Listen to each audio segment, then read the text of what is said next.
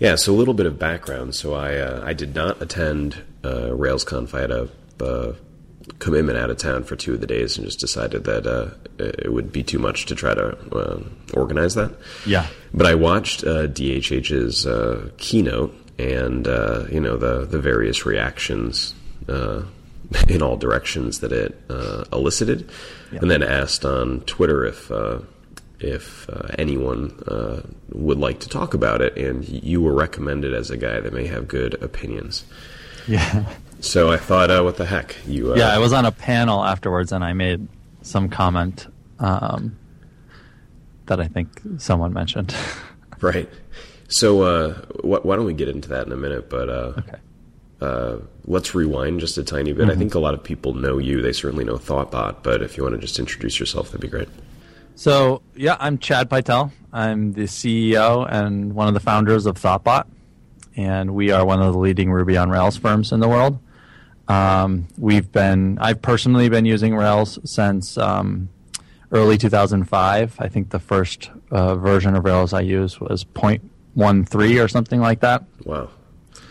And we are uh, you know this is disputable. The the facts are not hard, but we're the first uh, consulting company that I know of to have switched to Ruby on Rails, and we did that right when it hit 1.0.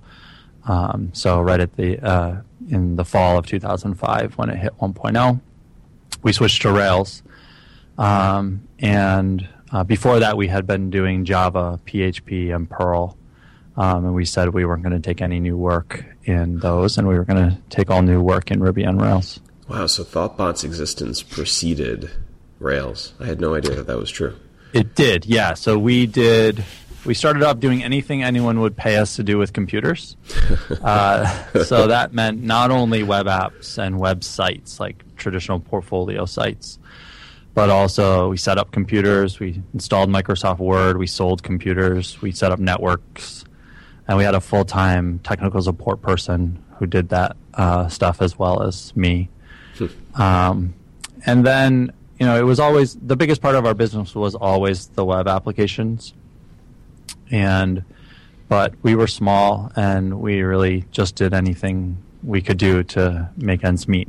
So what what years uh, or what, what time period did it start in? That was 2003. 2003. Yeah. My uh, my first job ever while I was in college was for a company that kind of had that philosophy called Imagicians in Boston. Mm-hmm. Mm-hmm. And uh, I, I, remember I, I, sold for them. I didn't program, and I was uh, I don't know somewhere between eighteen and nineteen, I think, at the time. And uh, I remember selling the kind of work you just said. So right. w- walk in and say, you know, hey, if what that involves a keyboard, a screen, and software is problematic for you. And, yeah, the goal was at the time we thought we were going to be a full service IT um, consulting company for small and medium sized businesses. So we thought that, and you know, we, this was when we existed for two years doing this, which is, you know, we could be an IT department that you never had. Um, if you're a small or medium sized business, you can't have a staff of programmers, of people uh, setting up your computers and that kind of thing. So for the application development, we did, um, you know, uh, we charge for that. But then for the technical support, we tried to have monthly um, retainers, and you know it was a steady stream of um, revenue um, for the otherwise unsteady stream of application development revenue. Did you start it right out of uh, college? No, me and the other founders, uh, right out, we all went to school together, and we um, I got a job after graduating in 2002 at a medical billing uh, software startup, and ended up hiring uh, this group of people that uh, I went to school with. That I um, did I did improv and sketch comedy in school, and so there were people on the improv group and the sketch group. Um, so basically, my friends um, ended up hiring them, and we were the IT department and little did we know it at the time, but uh, the company was not all it seemed to be. Uh, the person running it had like actual uh, mental medical problems, um, and so he was basically lying about the state of the company and, and what it was doing. So it fell apart pretty quickly. Uh, we went a couple months not being paid. Um, um, and then it fell apart pretty quickly. So we all left, and that process of sort of that really bad situation put me in a state, and the rest of them as well, of just like not feeling like we were up for going doing interviews, talking about what we had done, um, that kind of stuff. Also combined with the fact that I was in a position that was I was not qualified for. I was manager of information systems. I was leading the IT department basically right out of school. And it was sort of demoralizing to know I wasn't going to be able to get that job again. Um, that I was going to have to go and be an entry level developer somewhere or or something like that and start over. And so instead of doing that, I did the natural thing and started a company. yeah, I like the idea that you decided you were bummed that you wouldn't be qualified to be a uh, uh, IT manager, so you made yourself CEO. That's fun. Right. Yeah. I think that there's some there's a lot of wisdom in that idea. yeah, and you know, it was it was a little bit out of necessity and a little bit out of like that's just what I felt comfortable doing at the time, and you know, and um, part of it, what the necessity part was, we had gone two months not being paid. We were just out of school, so you know, we didn't have I didn't have savings to rely on, but I knew that I could make some phone calls and get a couple of uh, small and medium sized businesses to pay start paying us a monthly fee to take over their networks, to take over their computers. And so it was a way to get immediate revenue right away. Um, so where'd you go to school? WPI, Worcester Polytechnic Institute. Yeah, I went to Babson College in oh, yeah. in Wellesley, which so yeah. I, I, feel like I had gone to just about every school between you know call it MIT on the east side of Massachusetts and I don't know maybe Mount Holyoke on the west side for mm-hmm. a party, but never to WPI. Was that is that is, is there a reason that WPI somehow is not really a party school? Yeah, I gotta, I if you were at WPI, you would sometimes go to parties, uh, but there was no reason to go to WPI for a party. That sort of sounds like the Pittsburgh of universities. Like if you're in Pittsburgh, you have a good time, but you seldom go to Pittsburgh to right. have a good time. Yes, yes. WPI is a really great school, but it's not a great party school. Yeah. Uh, it's pretty small too. So, you know, there's just uh, I think my graduating class was uh, like 760 people or so. Total school is about 5,000 people, including undergrad and grad. Um, so there's just not um, the not the level of activity that you would normally get. But you know, I, I as many people I know, we went to visit WPI. I went to visit WPI and immediately responded to it as this is the place that I want to go. Um, I applied early decision, got in, didn't apply to any other schools, um, and you know, fortunately, was able to go there. So, and my wife is the same way. We we met at WPI. Um, she didn't apply early decision or not to any other schools, but it was sort of. She tells the story. She went to visit with her dad, and her dad, unbeknownst to her, bought the sticker for WPI um, while they were visiting and said, "This is the school you're going to go to," um, to himself. Um, and then later on, when she decided, he was like, "Okay, here's the sticker."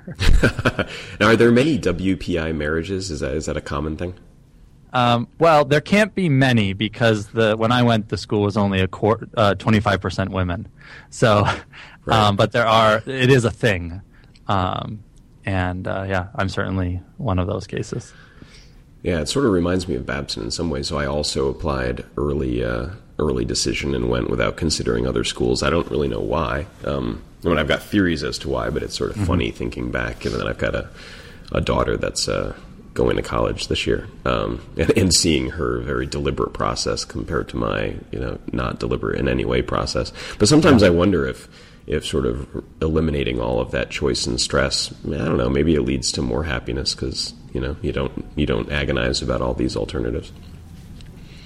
That's definitely true. And, you know, I, don't know how much of a tangent we want to take here, but like I have certain beliefs about school uh, that like college has very little to do with the actual program, um, and particularly that comes. Oh, I can bring it back to web development because I went to school for computer science, and I didn't learn web development in my computer science program. Everything I learned about how to actually develop for the web, I did it on my own time during school.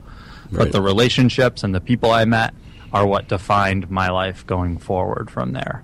And um, so that was what was important to me about WPI in re- in, in the end. Right. Um, I, I chose WPI because I was going to be able to do computer science and they have a theater program and all that stuff. I was going to be able to do both of those things, and it's a project based curriculum and all these things that uh, at the time made it the right school for me.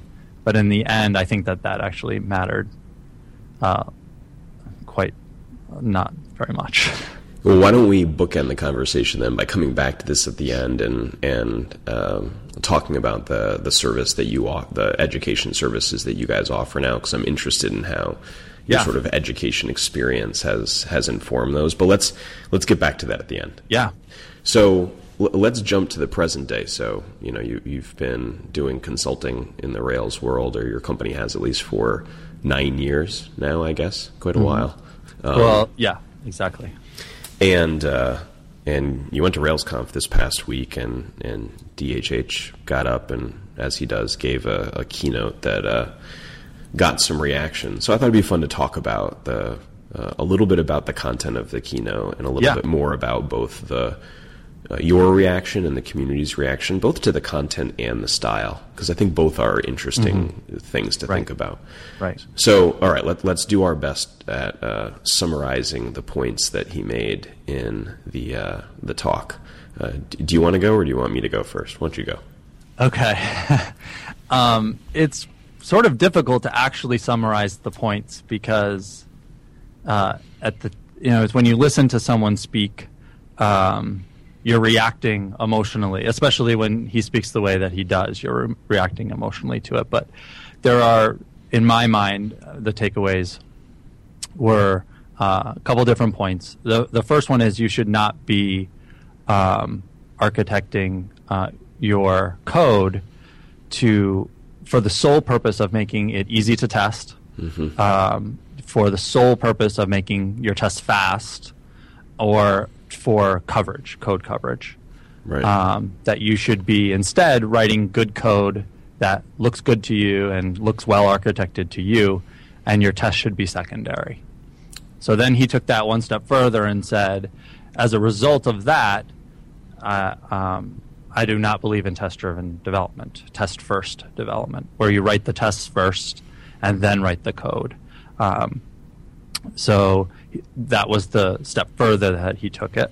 Um, and those were the main two takeaways for me. I don't know if you had anything else. I'd throw on, I think, one or two others. Oh, patterns. Patterns was the other one. Yeah, yeah. So uh, the, the whole best practices driven by call it science or computer Right. science is is overrated for given that Mm-hmm. most software is written by software writers, not engineers. I think that was a something like that was one of the points. And then I think that he, I think like system testing is underrated.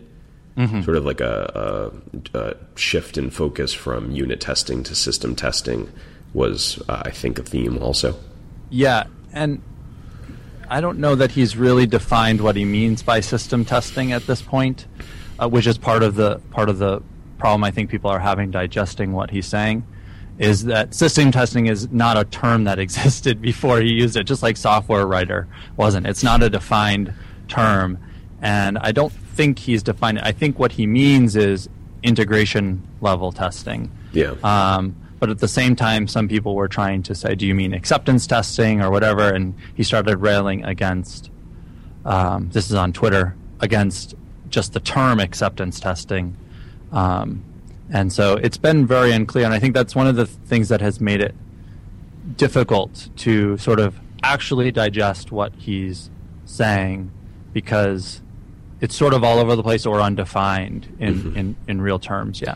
So I think we did a, I think you did in particular a pretty good job of summarizing the main points content wise. Before we get into kind of talking about the the good and the bad of it all, uh, how would you summarize the style of the presentation? Because I think that I think that people react to that as much as the content. Uh, Right. So it's probably worth it to talk about that as much too. So the style of the of the talk was started off very sort of mundane. He gave a history of his compute uh, his experience with computers and came to the conclusion that he is not a software engineer. He, you know, he's not a computer scientist. He's a software writer. And then all of a sudden, it took a very dramatic turn and became, you know, what, what started almost as inspirational took a very negative turn, and the room sort of got quiet. Um, and you know, he put up, you know, he he started to say like, I um, come to this conclusion that there's lots of people in our community that are basically snake oil salesmen that are creating things that are way too complicated and are distracting us from uh, actually writing good code. And he put up a slide, a big big red slide. It said TDD, and said TDD is one of those things. Mm-hmm. And then um, the tone of the conversation really um, changed at that point. It became really uh, an attack on TDD. Um, you know, from my perspective, very negative. I, I don't know, but it, it almost came off as very intentionally meant to be controversial. Um, you know that it was almost like, is this for real? Like, or is this a big like troll? Uh, like intentionally negative, intentionally trying to be controversial. Um, and you know, the room was generally very quiet. Um, every once in a while, he would say something, and a small contingent of people would like clap or uh, cheer him on. Um, but it, w- it was not a you know it was not a enjoyable keynote. I think for the people that were there, uh, partly because it was so uh, awkward um, uh, to sort of be in the room and be like, "Is this sort of really happening?" Like. Um, so, scale of one to ten for those of us that weren't in the room, and we could hear, like you said, the intermittent clapping of, of some folks that were, but but didn't have a sense for what portion of the whole room that would be. How like how awkward was it? For I, th- I thought it was pretty awkward. I think at a certain point it got to the point where people started to just. I, I know I did. I sort of just relaxed a little bit and said like, "Oh, this is way over the top." Like, I don't. I can. I can no longer be awkward for this. I just have to like. It's going to happen for another twenty minutes. Then the keynote will be over, and and we'll talk about it. um, so. So, so I think that uh, so one thing you didn't mention that that stuck out to me was, and I think this is common in a lot of uh, his presentations, but the profanity was pretty mm-hmm. high.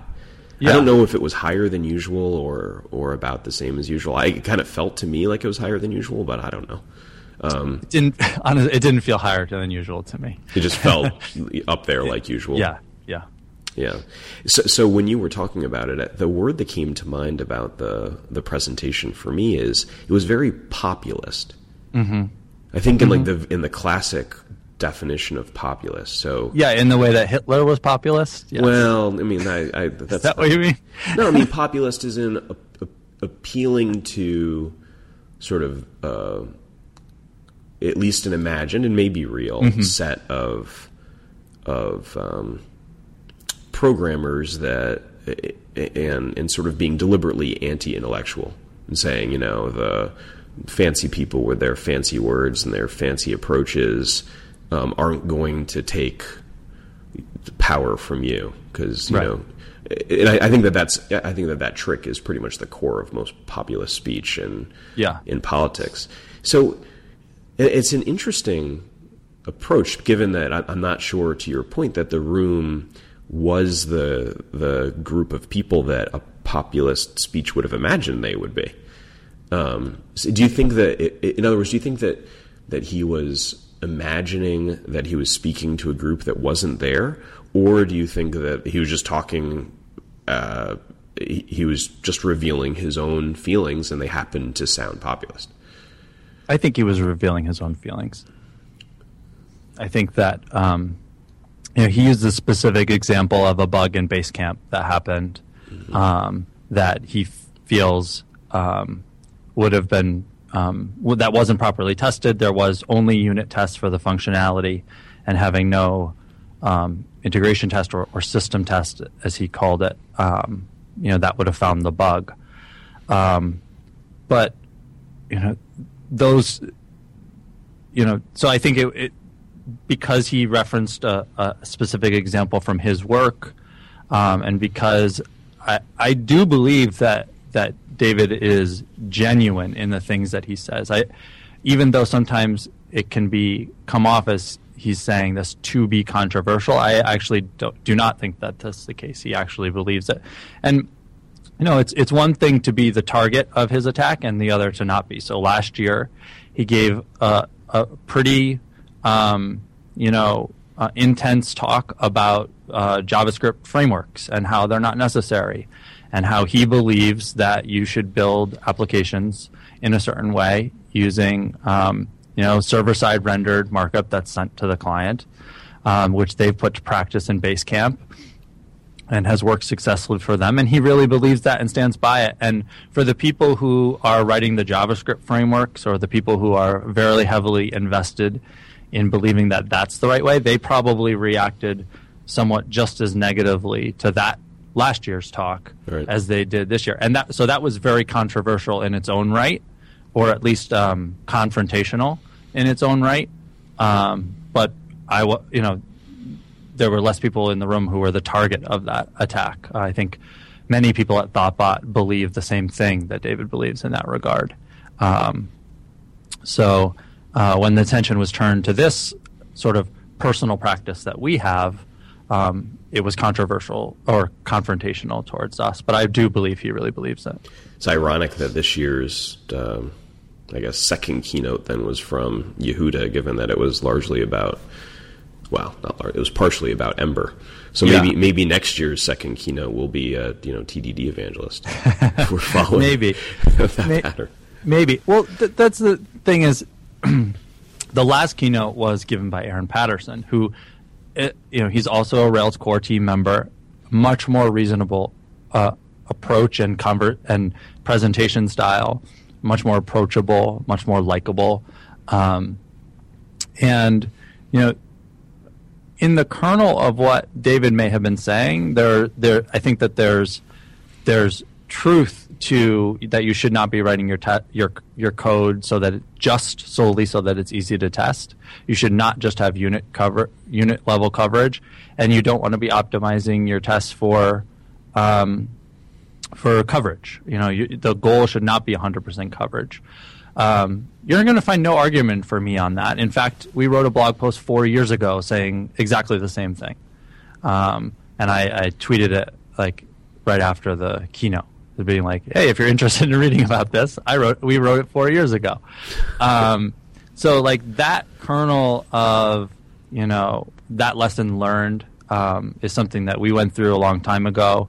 It's great if that's what David's coming to now. Like that's fine.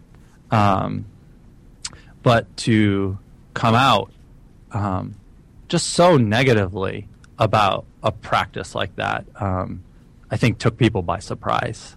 Yeah, I mean it's interesting thinking back to the content. There would be many ways to deliver what what he said. So, uh, building on what you just said, yeah. Uh, an alternative would have been to say, you know, hey, uh, uh, t- too many tests early unless they're they're serving as kind of a rubber duck for your development process mm-hmm. can um, calcify the code, and therefore I think you should delete the early tests uh, so that you know your test suite isn't dominated by tiny little unit tests that sort of scaffolded the very very low level components when that's not really the point. Like that'd be a reasonable thing to say. Yep.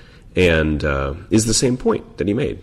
Um, right, and and for what it's worth, I we are advocates of test first development. You know, there's no doubt about it. Um, but that doesn't mean what I actually care about is people who don't test at all. Like, you know, I actually really don't care if you personally and your team just writes tests but doesn't do test first development, and you find that that works for you. That's fine with me. Like, I'm not I'm not an evangelist in that regard where I believe everyone should be doing um, test first development. That's the way Thoughtbot does, and the people who work at Thoughtbot believe that we should. But that's our team and the projects that we work on, and our projects are just as successful as other projects. Um, there's nothing to point to that says because we work the way that we do, our projects are less successful than someone else. Uh, which you know, I tend to believe that is the case. That there, that teams that do not do any testing at all have a more proven track record of lots of uh, high defect rate, difficult to change systems, right. those kinds of things. I mean, it's ironic that I think that, that so your key belief then is basically the same thing that if you if you parse the the negativity in some of the extreme language, and, and if you read you know his blog post, same thing he said, but it's boy mm. is it not the in other words, that the real enemy is not having tests, and that you know, in, in, his case, you know, he thinks that that test first maybe maybe wags the dog a little bit, but that uh, that uh, he's not coming out against testing. You sort of said the same thing, right? It, boy, does it come out different. So, so let's switch to system testing. So I yeah. agree that it wasn't defined too clearly in his talk. I think an interesting talk in hindsight would have been exclusively about quote system testing. So whether mm-hmm. that's integration testing or smoke tests or or acceptance tests or whatever you want to call it. Um, and, and, sort of pushing things forward a little bit in that area, since I, I think TDD, I think it's fair to say that the community is more focused on unit testing than it is on integration tests. Uh, well, first, would you agree with that? Um, I know that Thoughtbot is not. Um, we and and maybe we just need to do more talking about this and how we actually test. We have a series of blog posts over the years that we've posted about how we've experimented with testing and what we've learned and how how we're testing now. Um, maybe we can link those up in, in the show notes so that people idea. have them. But one of the last ones is just how at Thoughtbot we test. Um, and the way we test now is we start with the integration tests um, and we write um, those and then we fill in the blanks, both um, at the code level and in unit and functional tests as they make sense as you begin to flesh out your code. And then actually, in that scenario, there's nothing that says that you need to write that unit or functional test first when you're doing it that way. It's ideal, but there's nothing that says you have to because you've already written your tests first. You've written the integration test first.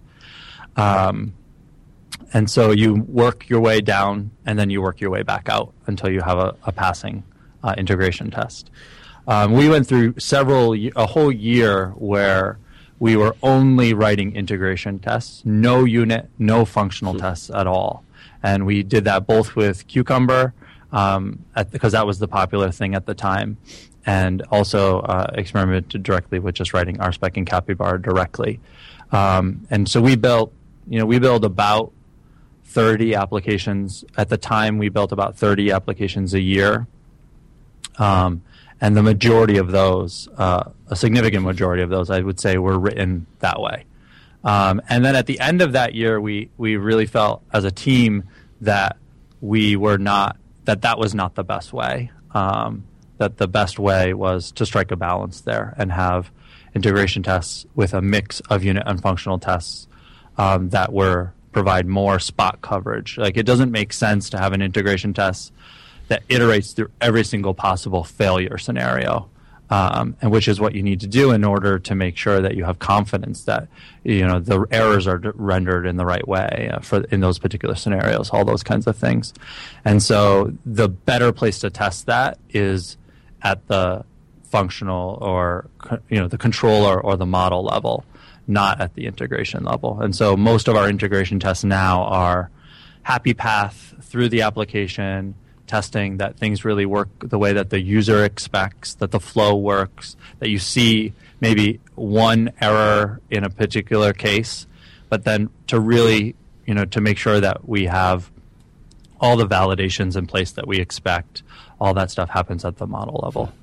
So, I mean, I, I think a good outcome of, of his uh, keynote and the reaction would be if there was a lot more dialogue about strategies for mm-hmm. overall application testing. Like, you know, yeah. just take what you just said and blow it out with lots of examples and, and people discussing kind of the right way to make sure kind of at what level do you test what concepts kind of to your right. point you don't want to test that every single type of error renders correctly in the view when the model encounters it, but splitting it up to say, well, it renders an error okay, and then at the model level, it validates all of the things it needs to validate um, acceptably. That's like, that's an, that's like a nuanced, um, practical point that I think is probably in line with what he was saying about systems testing, but but wasn't really uh, explored in much detail. Right, and uh, I think you could probably even go one step further. And you know, he put up what what at the time I, I immediately identified it. It's sort of a it was sort of a straw man thing with the with the date, uh, the birthday check, and mm-hmm. the date today. That was his example. In the initial test in place was using like a Timecop type stubbing of time functionality, and you know, Aaron in his talk put that back up and said like, that's not even the way you should test that. Like, like that is not the best way to test that. The best way to test it is through the API you already had, which is to just create a user with a birthday, uh, with a with a birthday of the current year, and then or the current day, and it is their birthday today, and you know that API already exists, and e- even more so, you don't need to save the user in order for that mm-hmm. to um, actually have. So you're not even hitting the database in your test for that. It's going to be a fast discrete test that tests the way you want without mocking, without stubbing time, without doing anything. And so, more just discussion around like this is probably the better way to write that test. And so, you don't need to go into okay, I'm removing mocking and stubbing, and now I'm going to go into dependency injection for this mm-hmm. uh, this example, which is where David went went down that road when he never really should have gone down that road, for example. And it's you know it's a contrived example, but you know, in the same vein, I think that that's a common mistake that people make, and so providing more examples about how to effectively use built-in Rails functionality, built-in Ruby functionality to write meaningful, easy to maintain, um, non-brittle tests are good. And you know, we've been blogging for years, at, uh, you know, on our blog about this kind of stuff. Um, but our practices change over time, as they should. Um, nothing ever stays the same, and so just reminding ourselves that we need to continually um, do that is, um, you know, what we do as developers, and it's what I think a lot of people in the community uh, enjoy about Thoughtbot is that we we do talk a lot about the way we do things and mm-hmm. and that kind of stuff. Yeah, hearing you talk about your journey from call it all integration tests for a while back to a mix of integration and unit and functional and backup. Mm-hmm. I think I think that's the sort of talk that I think about when I think about Thoughtbot, which is kind of nuanced and not super religious. Um, about the about the details and, and sort right. of recognizing that things are fluid, things change. Yeah. yeah. I think that I think an interesting um, thread through the the conversation about integration testing is speed. You know, because there's been quite the obsession for a while now about the speed of tests, and at mm-hmm. least in my experience, integration tests are going to be I don't know a lot slower. Yeah, uh, order of magnitude slower than the uh, the unit tests would be, and I wonder if that if that causes people to underinvest in them. You know, in other words, maybe there isn't enough thinking about the relative value for your milliseconds of the test that maybe the integration tests deliver 100 or 1000x the value, even though they, they take, you know, 100x the time too.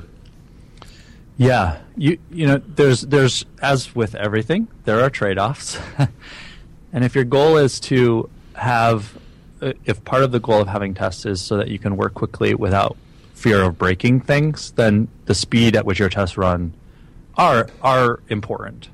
Um, because if you don't, if you have a very long feedback cycle, it's going to be difficult to know. Uh, well, I made this change. I now need to wait 45 minutes to know that I haven't broken anything. That's going to slow me down, and you don't want to be slowed down. Mm-hmm. Um, and so as with most things, the answer is somewhere in the middle rather than at the extremes. And having a comprehensive set of integration tests coupled with uh, appropriate tests at the different levels allow you to say, I made this change. I'm going to run just my unit tests around the change that I've made. If those pass, great. Now I can run the full build. Or maybe, uh, you know, I'll run CI on my branch or whatever, however you're set up to run those longer integration tests. Um, you know, I think no one should enter the expectation that it, you having integration tests is going to be super fast. Right. Um, at, but at the same time, not only comprehensive coverage, but you know, as as developers, as uh, people who care about our tools, we want to be improving them, and so I think it's a worthwhile endeavor for people on your team and people in in the community to be looking at ways to make uh, to make integration tests faster when possible as well. Mm-hmm. Um, and that doesn't need to be at the disservice of writing clean functional code uh, that does its job well. Um, that should be in the service of it. And if you, I agree that if you if you've gotten off track there, if you're making changes to your code purely to make the tests run faster or to make them easier to test, solely for that reason, you've probably gotten off track. Um, but not um, not uh, you know that you, it's got to be somewhere in the middle. Right.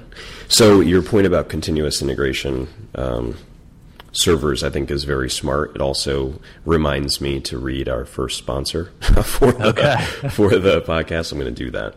So our first sponsor today is the CodeShip. Uh, CodeShip is continuous deployment made simple. Um, you can set up your CI server on CodeShip in a few uh, easy steps and automatically deploy when all your tests have passed. It's almost like they knew we were going to talk about all this today.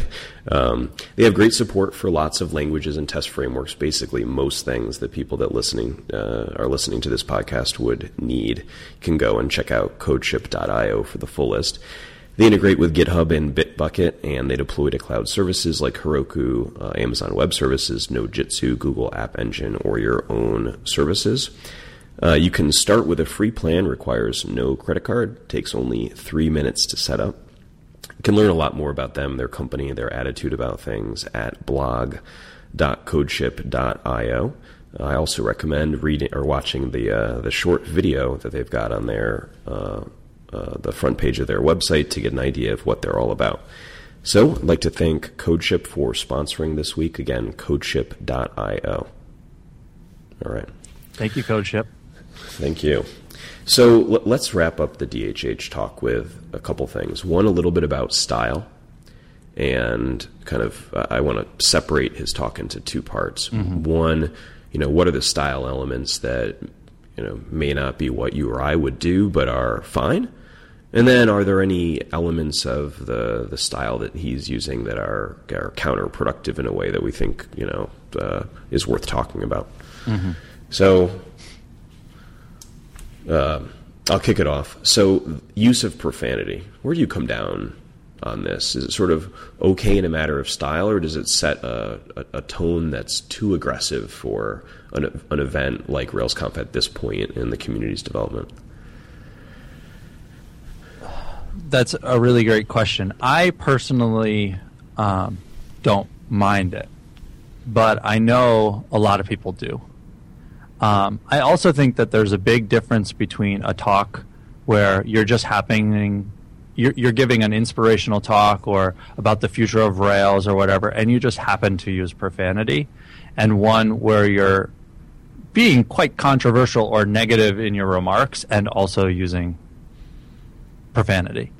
I think it sets it, it, takes what is already sort of negative and makes it even worse. Yeah. Um, and so I think his argument would be stronger sometimes if he uh, if he didn't do that. And you know, it, I don't I don't I don't know, but it seems intentional. It doesn't you know it's not off the cuff in any way to me when I when I see him speak. It seems intentional, like he is rehearsing it with the swears in place. Yeah, I think that, that that's a very smart way to say it. I think that that's true. And you know, I actually I think I'll come down more black and white on it. I think that I think that having a swear word in a talk is fine. And like you said, I don't think that that's the end of the world, especially if uh, if it's natural. I think that I think that if a talk feels hostile, right. Um, however, I mean, whether that was you know yelling in an mm-hmm. intense manner or showing you know imagery that was violent or mm-hmm. using language that sort of intentionally um, aggressive to, the to a point where it makes people feel uncomfortable. I think like an average person would probably feel uncomfortable at least a little bit. I think yep. I think it crosses the line. Yeah, I agree. I don't um, disagree. Uh, what about the sort of extremeness of the style in general? Do you think that the like notwithstanding something like the excessive use of profanity, do you think the community is better off having kind of such a polarizing talk than to, to have discussions around?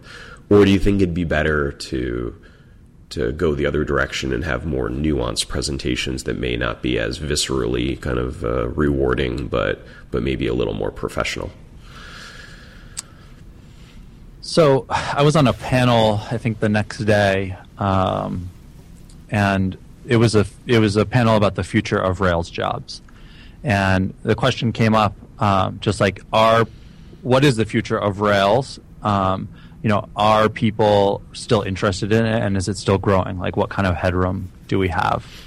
And uh, everyone on the panel, including myself, agreed that we have a lot of headroom. Like that, the growth of Rails, the growth of people using Rails, is not over yet.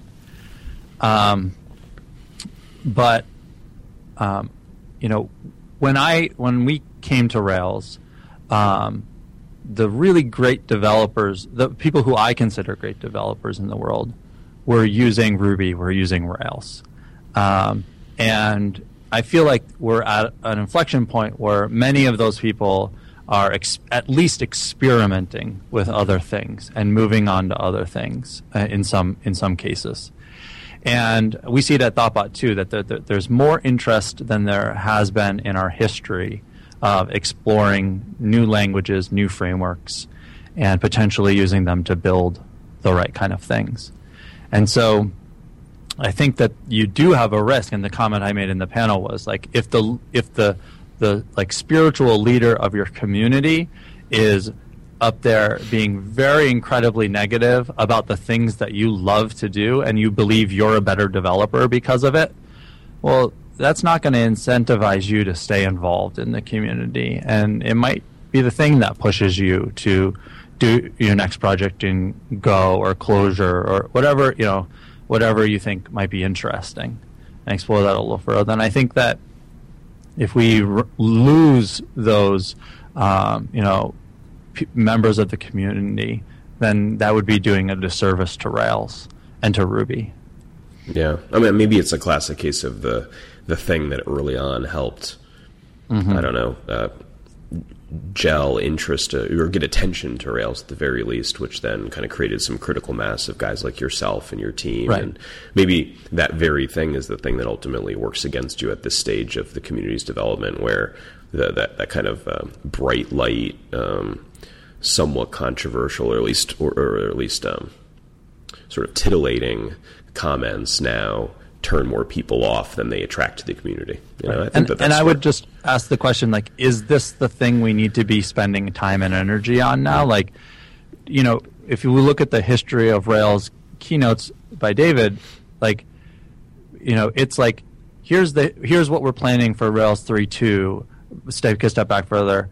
Here's this concept that we're going to be pushing forward. It's REST, and that's going to dramatically change how we build web applications using Rails, and it's going to keep Rails on the forefront of web application development.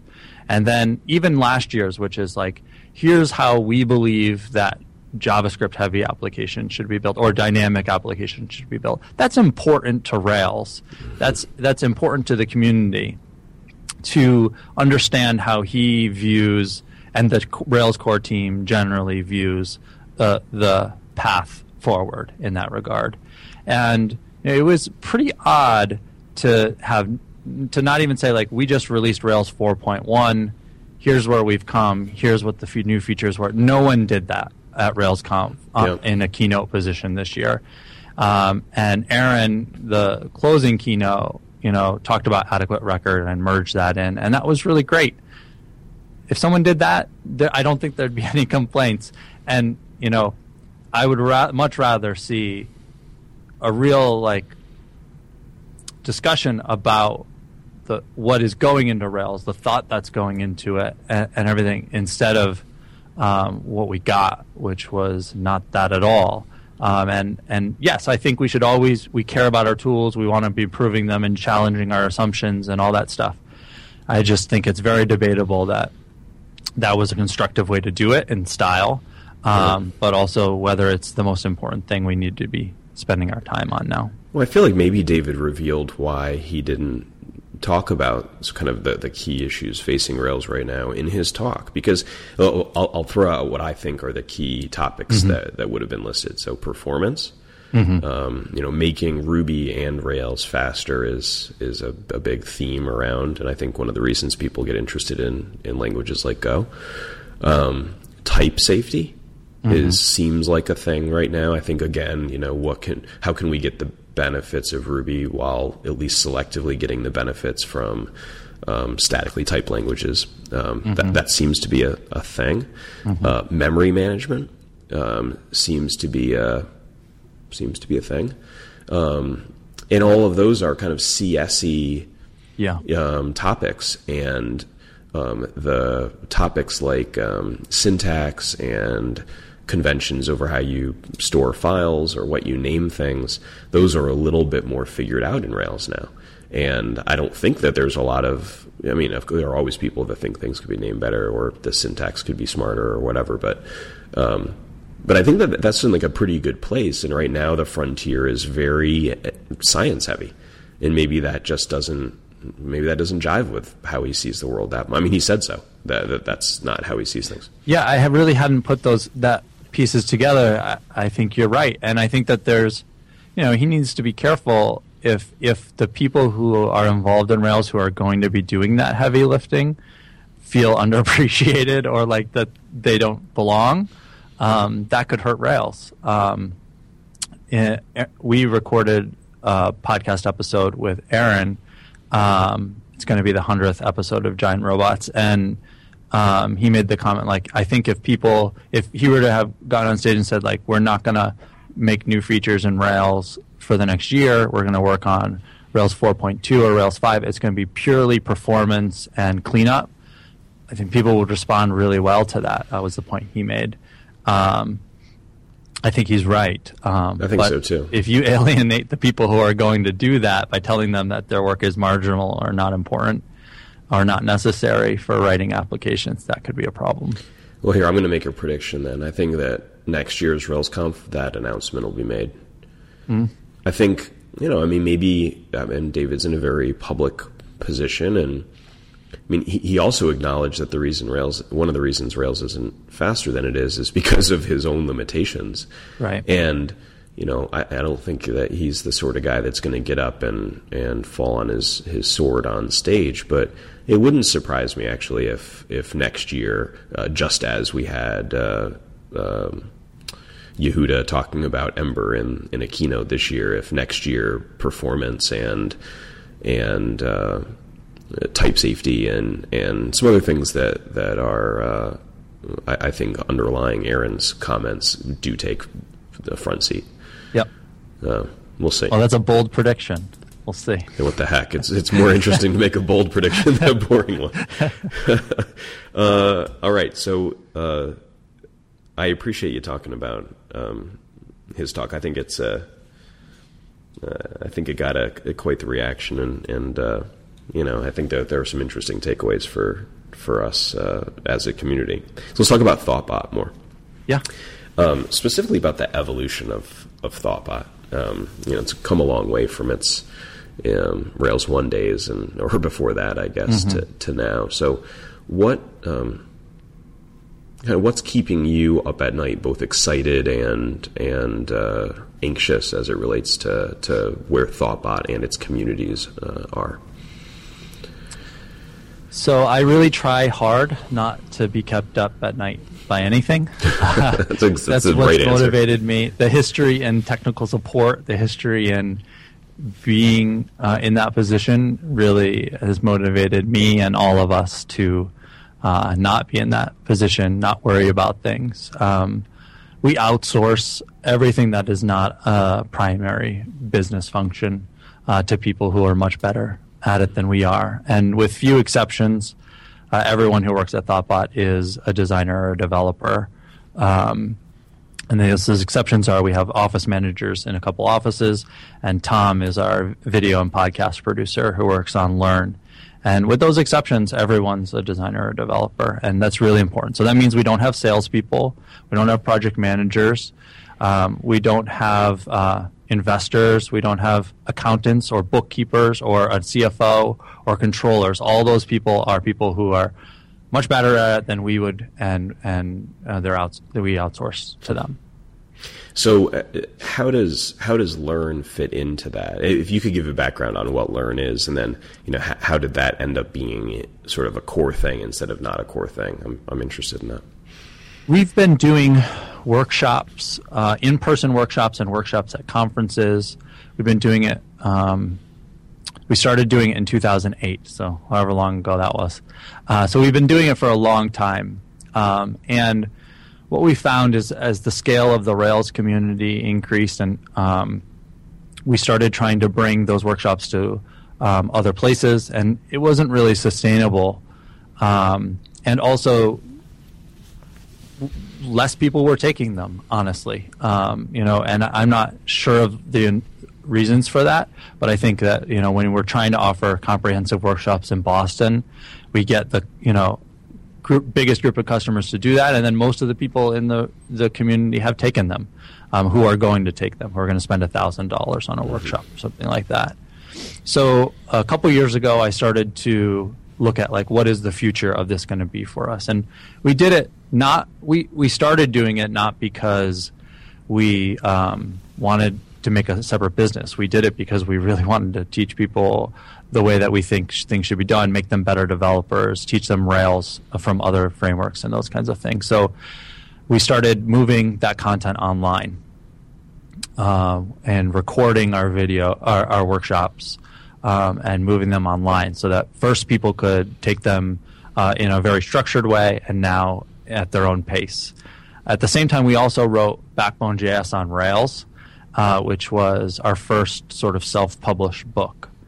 And the act of doing that, the process of doing that, we built infrastructure to when you buy a book, you get added to the GitHub repo, you get access to all the source code, you get access to a forum with Thoughtbot, um, all those things. Those pieces started to come together the online workshops and the infrastructure of books and, um, and, and GitHub and everything. So uh, it took about a year, but we um, generated as we converted our in-person workshops to just as successful of an online um, business uh, where everyone was doing everything online from books and, and everything. So, uh, but then that started to um, taper off. It was a single purchase model was the idea, and, and eventually we said, you know what, this should just be a subscription service uh, where you pay a reasonable monthly fee. Um, and you get access to everything. Um, and so that's what we transitioned to, uh, and that's what Learn is today. So it is a complete collection of everything that Thoughtbot teaches. Uh, book our books, our screencasts, our workshops, forum with all of Thoughtbot, weekly office hours across three time zones. So we have office in Stockholm. They do office hours at 10:30 in the morning Central European time we do at 10:30 Eastern time and then at 4 p.m. Pacific. So we try to have a complete spread. So once a week, subscribers can come into the Campfire chat room, get help with their questions in the workshops or the books or just in general Rails questions. In addition to the 24 by 7 forum with all of Thoughtbot and all the other subscribers. So and if, yep, you were divi- if you were going to divide up kind of the, the, the reason that you have chosen to um, I guess build learn and then expand learn. Like what portion would, would be that it's a it's a business that you think is good? What portion would be that it um, is good for employees because they feel like they, they get to connect with the outside world, and what portion would be kind of a community service like the open source work that you do? Uh, I would say, and it sounds crazy when I say it out loud, but it's almost all just stuff we would do anyway. Right. Um, just like our open source is just stuff that we do anyway. Um, it's really nice that our open source has the marketing benefit it does for building our reputation and everything. Same thing with the education stuff. It's all stuff we were doing anyway. All I did was aggregated the stuff we were doing um, internally and externally. Many cases very early on for free uh, when we go to a conference and give that workshop for free. Um, to eventually, you know, being paid for our time, paid for our effort there. And you know now it runs as a separate sort of business unit within Thoughtbot that we keep track of. But um, our primary motivating factor is not the money. Um, it's, uh, it's, not that good. Uh, right. It, it is, you know, it's creating something that people love, that's helpful to people, um, you know, and that's our primary motivating factor. And I tend to believe in general, if you focus on that, um, then success will come uh, along the way. So I think it's interesting that that books and screencasts and other things in the community tend to be a kind of a for pay model, whereas open source is not for pay. Would it, given what you said, it sounds like it wouldn't be crazy if you guys decided to like say, well, you know, uh, the learn is the way that we build a reputation and generate clients, and like open source, it's it's one of the things we give away. Am I crazy in imagining that that wouldn't be a, a, nuts thing for you to do? No, you're not crazy. In fact, when we were going through the transition period where in-person workshops, you know, were going down to the point where, like, the primary reason why we were scrutinizing that wasn't because we were like, "Hey, our business is going away," but rather like less people are taking these workshops, which means we're not going to be able to do them anymore. Like that was that was the the primary thing. Like, so when we were in that transition period and looking at what we might be able to do to change it and make it more more widespread, um, one of the things we looked at was just making everything free. Um, and it came down to, and the position I argued was like, no one could show me that our reputation was actually any less, uh, uh, or that it would be any bigger if we if everything there was free. That like and so why not ca- why not make sure that our costs were covered with it if we could? Um, you know, the fact that we have, you know, the we release a book and lots of people get it, hundreds or thousands of people get it. Um, that's hundreds or thousands of people who either are learning about us through that book or whatever, and we were paid for our time in writing the book anyway.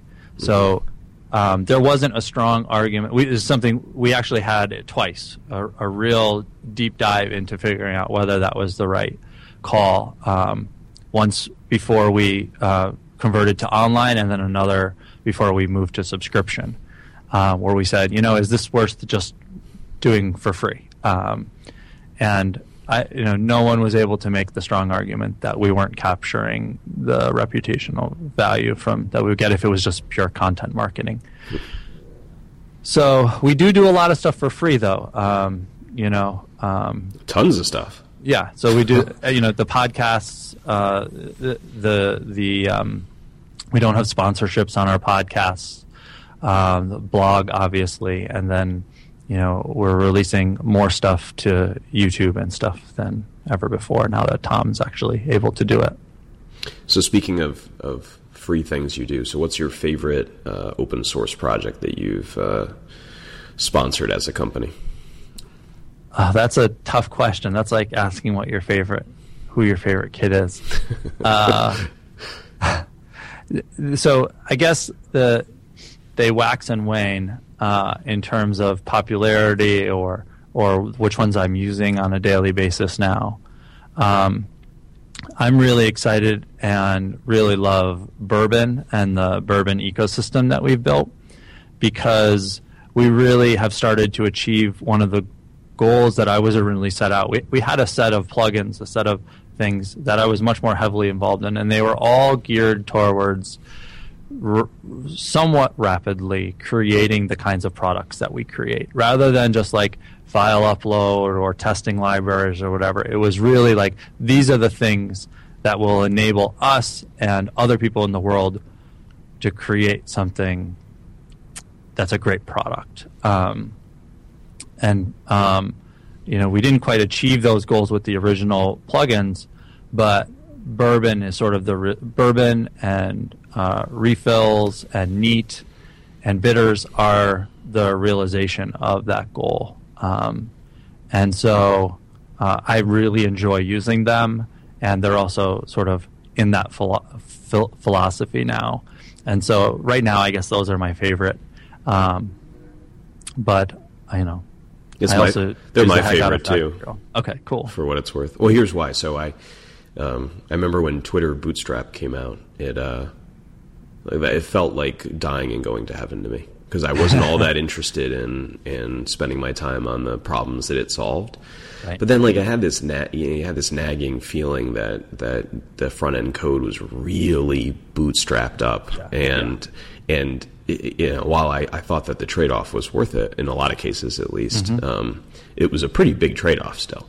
Right. And then Bourbon came out, and or not came out when I started using it, which is some amount of time after it was first uh, released. It was like all the good from from Bootstrap with like none of the bad. Right. Yeah, I I didn't feel like I was making a trade off at all. I just felt like I was winning in every direction. And uh, man, there aren't that many times where that that happens. Yeah, and and one of the really nice things about Bourbon too is you know we very much support Rails with it. It's a drop-in Rails gem, but it's also not limited to just people who use Rails. Like any web developer using any the only dependency is Sass. Um, so we don't depend on Ruby. Uh, unlike other, you know, CSS Sass frameworks, we don't depend on anything except Sass.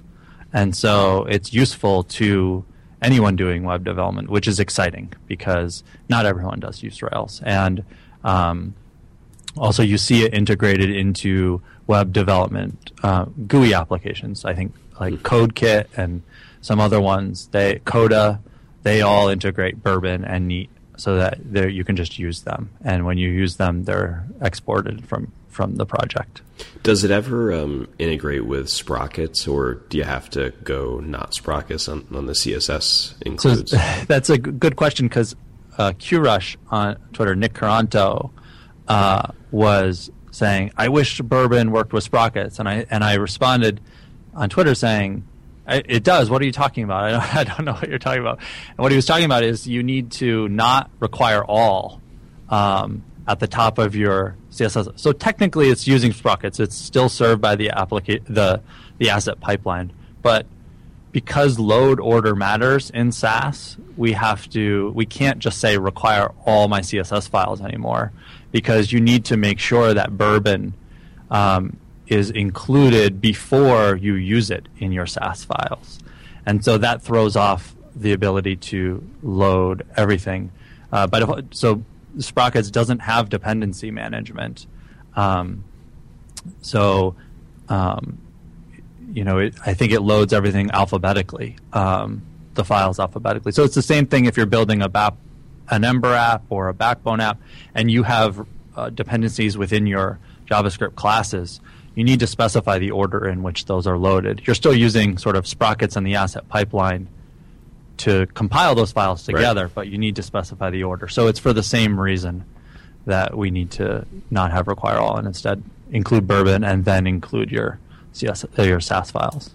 Yeah, I'd say that that now I think it's a, a trade off that's easily worth it. I don't think it's even debatable, but I think that it's the only gotcha for people that are used to sort of the the magic uh, uh, application.css and Rails to include Yeah. all of the CSS. Yeah, in theory, you could probably. Uh, so we looked at, at this because we, you know, we agree we didn't want to have this as a trade-off. We tried to eliminate it.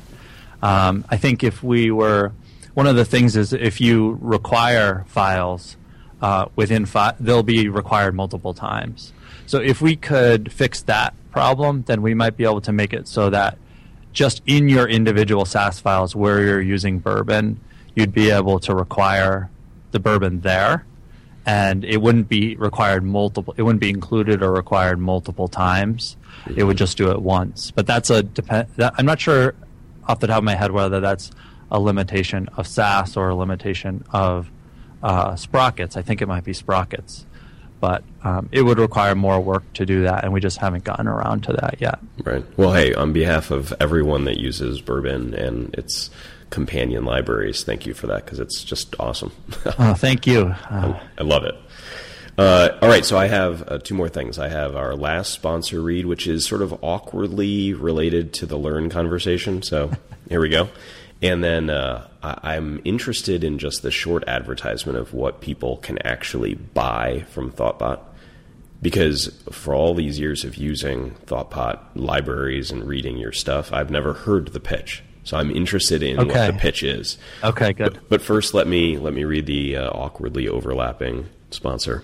so our second sponsor is lynda.com. Yeah. Uh, is this awkward or not awkward? No, it's not awkward. Okay, so I'm going to read like two sentences of what they are, and then I'm interested in why it's not awkward, if you don't Yeah. mind. Yeah. All right. So Lynda.com offers thousands of video courses in software, creative, and business skills, everything from web development and user experience to photography and video editing. They over they have over uh, 2,400 courses that are taught by industry experts. So, like on the surface, I could imagine someone thinking that this overlaps with Learn. Uh, is, how true is that? Well, I, um, it doesn't really because we generally believe that great developers, great people who want to improve, should be doing that constantly, and you know uh, that's going to be in all kinds of things. And we don't try to be all things to all people. Uh, we tr- pr- try to provide a, a human element, a relationship with ThoughtBot, that you're getting help from real people, and you're really refining your skills. So we provide exercises, and it's really about moving from an intermediate to an advanced Rails developer rather than learning new skills, um, learning refactoring techniques, those kinds of things. And so anyone who is really interested in learning is probably what we see is many people subscribe to multiple services who are subscribed to learn. They'll subscribe to Learn, they'll subscribe to Lynda and other ones. I don't want to mention other competitors of Lynda. they're Make it even more awkward. but yeah, we see people subscribe to both, and and um, that's okay by us. Yeah. Okay. So let me finish it off. So it's, and I agree. It seems like uh, uh, if there's a topic that you don't know all that much about, lynda.com is pretty good for that. And, Mm-hmm. Right. and Learn is clearly about something that everyone participating knows a whole lot about. Right. Um, all right, so uh, Lynda.com works with the software companies that provide the underlying software to update the training uh, as new versions hit the market, so you're always up to speed. They've got courses for beginners as well as uh, higher uh, experience levels. Uh, price is $25 a month for their entire library. Um, to Chad's point, they have uh, some intro courses in a number of topics like Ruby on Rails 4, PHP with MySQL, JavaScript, Git, HTML, etc. You can watch from your computer, tablet, or mobile device. The courses are broken into bite sized pieces so you can learn at your own rate. Uh, they offer uh, tools such as searchable transcripts, playlists, and certificates of course completion, which you can publish to your LinkedIn profile. And uh, premium members, if you pay more than the 25 a month, uh, with an annual plan, can download the courses to their iPhones and iPads to watch them online or offline. Uh, we've got a deal with Lynda that provides you with access to their entire library for free for seven days if you use the code Ruby on Rails. So visit lynda.com, that's L-Y-N-D-A dot com slash Ruby on Rails to start your seven-day free trial. Thanks to lynda.com for sponsoring. All right. So thanks, uh, and thanks to you for having a semi-competitor in the middle of our conversation. no problem. Uh, all right, so I I'm interested in the the pitch for ThoughtBot, uh, and, and it shows unbelievable discipline that you guys do not pitch this that that often anywhere. For those of us that happen to run into you all over the place all the time, Yeah. Um, so I don't know why that is. It's just not our purpose nature. or- or not no, it's not really our nature. Uh, it's not really on purpose. I mean, it is sort of our nature. It's not really on purpose. Um, so, you know, the majority of the work that we do is working with very early stage companies, uh, usually individual founder or uh, co-founders who are non-technical, who have an idea uh, for a new business uh, that is driven by software or that is a new software business. And we help them uh, go from concept to minimum viable product pretty quickly, usually uh, in four to 12 weeks. And so we very much uh, it's it's a lot like an incubator uh, in the way that we give them office space. They work right alongside our team. Uh, most of our teams are a designer and two developers working directly with those founders. And most of the companies we work with are pre VC funding, so uh, seed or angel or even self funded.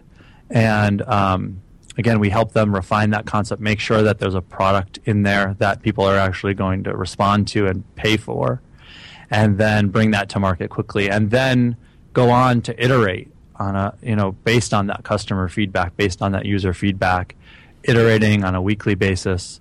Uh, and we usually work with customers. Our goal is not to tie them to us forever. Goal is not to do maintenance follow on work. Our goal is to build a successful company. So um, usually those companies work with us for a total of about four to six months, and the the benchmark that they're working towards is is the next phase of their company. So we're helping them get to the next phase of their company. That typically coincides with taking more funding, uh, taking another funding round, or becoming revenue uh, self sustaining. And it also coincides with hiring people to replace us. So we're not recruiters. We don't help find the people typically, although our reputation sometimes helps. What we focus on is uh, helping them hire the right people. So we do we participate in the technical interviews they do. We provide recommendations about who might be a good fit and then we uh, they work those people work inside in our office as well. So you hire a designer you hire a developer they come work here as well. They work right alongside of us learning the system we've built learning uh, best practices that we implement learning how we work so that they can continue the successful trend that we've hopefully set the company on from the beginning. And um, and then they go off they move out of our office into their own space or whatever and uh, continue on uh, there so there are a bunch of complementary businesses that you mentioned to call it outsourced development, whether it's mm-hmm. landlord, uh, recruiter, um, fundraiser, maybe financier. D- do you play those other roles as kind of part of the ThoughtBot business, or are they just sort of like ancillary things you get involved with because you have to?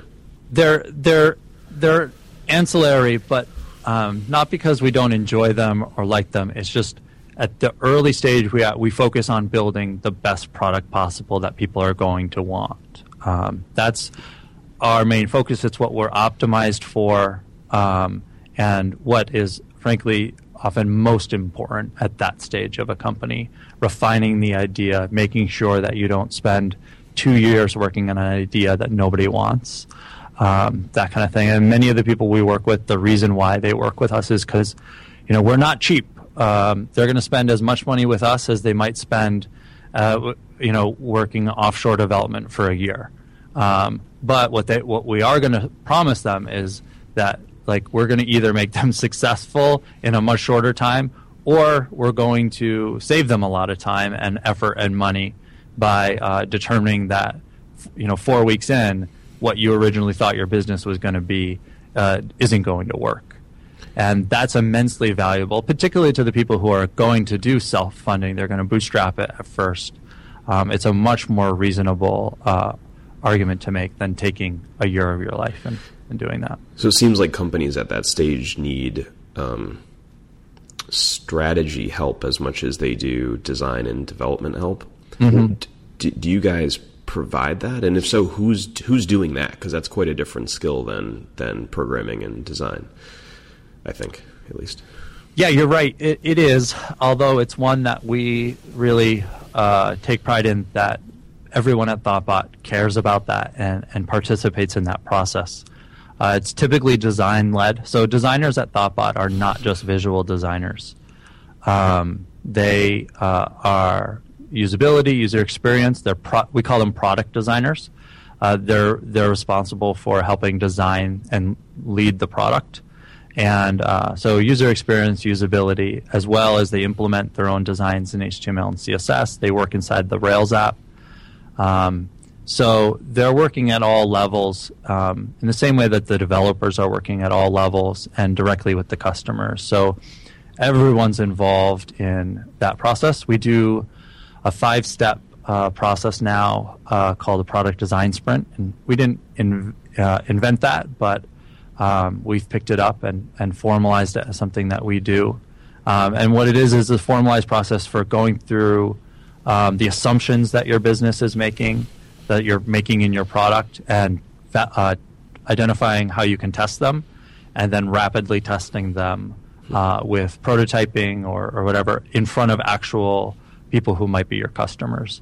Um, so it's a typically a five day process where you go from identifying those assumptions, building a prototype, and then inviting customers in to use that and watching them, videotaping them, that kind of thing. uh, where uh, you're identifying whether you've made the right assumptions or not. So I can imagine you guys sort of branching out into into product and company strategy thinking, kind of mm-hmm. the at the same level of depth that you've done some of the design and, and development and I don't know overall architecture and, and maintenance stuff. Is it, it, am I wrong to imagine that? It seems like sort of an opportunity to, to, to sort of take your attention to detail and all your experience and maybe formalize it like you have with all the other areas. I don't think you're wrong, except we generally tend to be less about uh, we're, we're, generally skeptical about uh, strategy in the grand vision sense, and we're much more focused on, you know, what can we do to make this successful very concretely today in the shortest amount of time possible.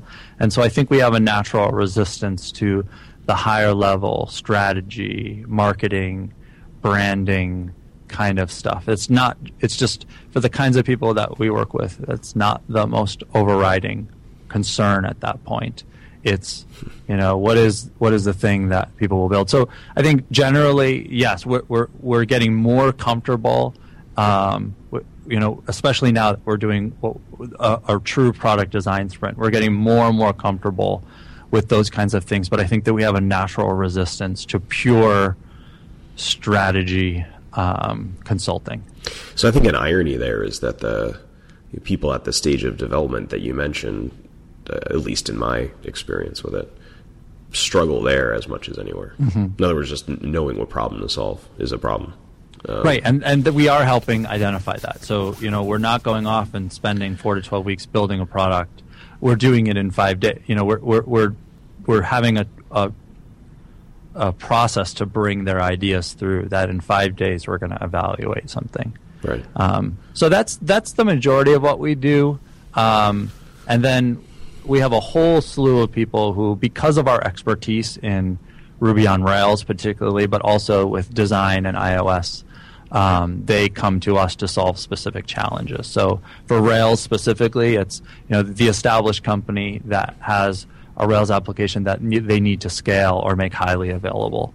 And so um, we have a lot of that work as well. Yeah. And, and we like to keep a healthy mix, not only because they have different financial characteristics, the different kinds of projects, but it's fun to work on. You know, when we're launching a new business, it may only be used by 12 people at first. You know, it's, it's, it, we want to stay fresh with scaling systems, and it's fun to be working on something that you know it, it, or it's nice to have a mix of things where you know, hey, this is going to be 12 people and this one's going to be 100,000 people. Right.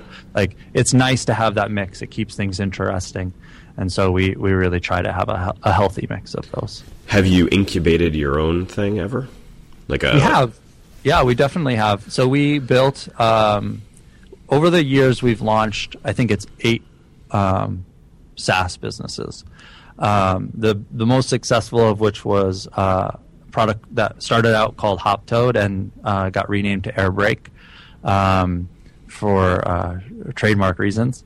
And so we ran that. We incubated that as an internal app and then launched it as a product. We ran it for two years. We had a team of, of full time people on it. Um, and then um, we ended up selling that. Um, and it was sold to Exceptional and Airbrake were sold to the same people, which then uh, they ran it for a little while, and they recently, uh, last year, they sold it to Rackspace. So it's owned by Rackspace now. Hmm.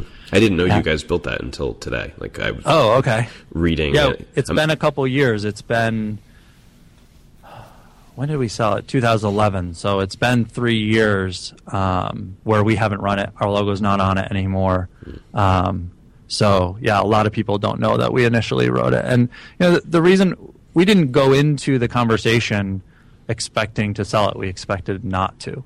Um, but in the process of talking to um, them and and working through like what we were bringing to, to, the table and what they were bringing to the table, and also looking at the financials and realizing it wasn't as successful as we thought it was. It was profitable, but we were spend. The reality was we were a little bit tired. Um, we had spent two years of having a team of people on it. And every week we'd meet for our retrospective and be like, here's all the features we planned for this week. And then we'd be like, but we spent all week scaling the, the site. Mm-hmm. Um, the serv- the characteristics of that service is essentially under like a constant DOS attack.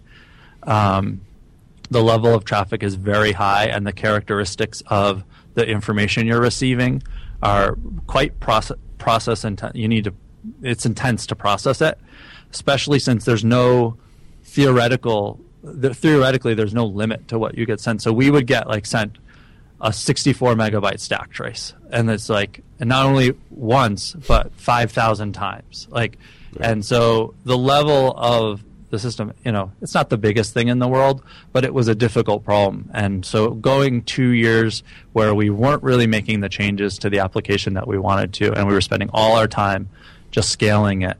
Um, you know, at the end of the day, we decided that uh, we would be happier uh, working on other things and let another team uh, take that over who could potentially uh, uh, focus on uh, making the system more successful.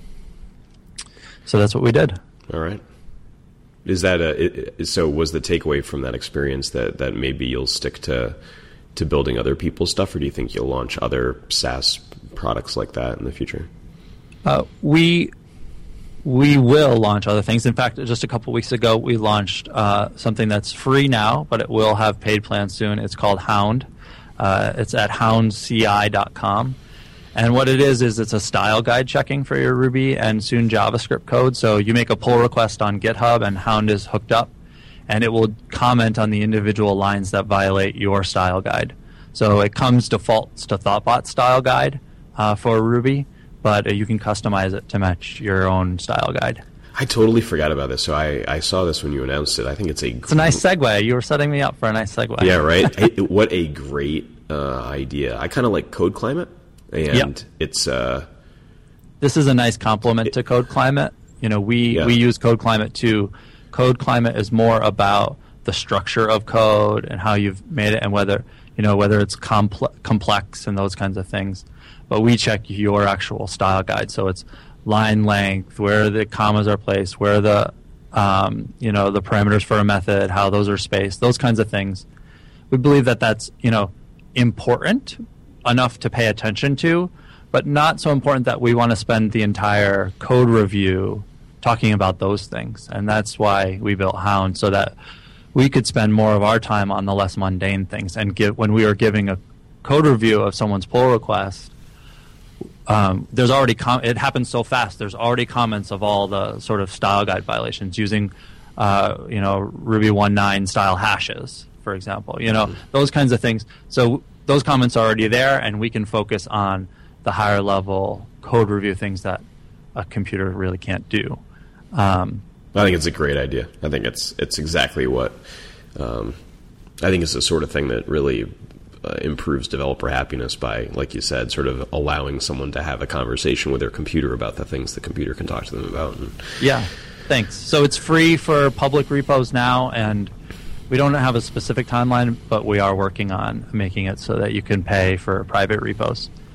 And uh, that's a good example of what we're focused on now, which is we built that for ourselves. Um, at some point, if we think other people might be interested in it, um, we'll turn it into a product. And um, but we're not necessarily under the mindset that any one of those things is going to be like the future of our business or anything. They're reasonable, nice tools that uh, we hope people will find useful. Cool. So where can where can people find uh, find you on the internet? I'm on Twitter at cpytel, um, and obviously Thoughtbot, thoughtbot.com, and our blog is robots.thoughtbot.com. If uh, if someone meets the sort of description of your typical customer and they want to talk to you about whatever it is they're interested in launching, what's the best way to get in touch with Thoughtbot about that? You can send an email to hello at thoughtbot.com, and you can also just go to our website and click on the Hire Us button. there you go. That's kind of direct. All right. Yeah. Well, uh, uh, to everyone listening, thanks for uh, for tuning in today. Uh, I'm barely known on Twitter.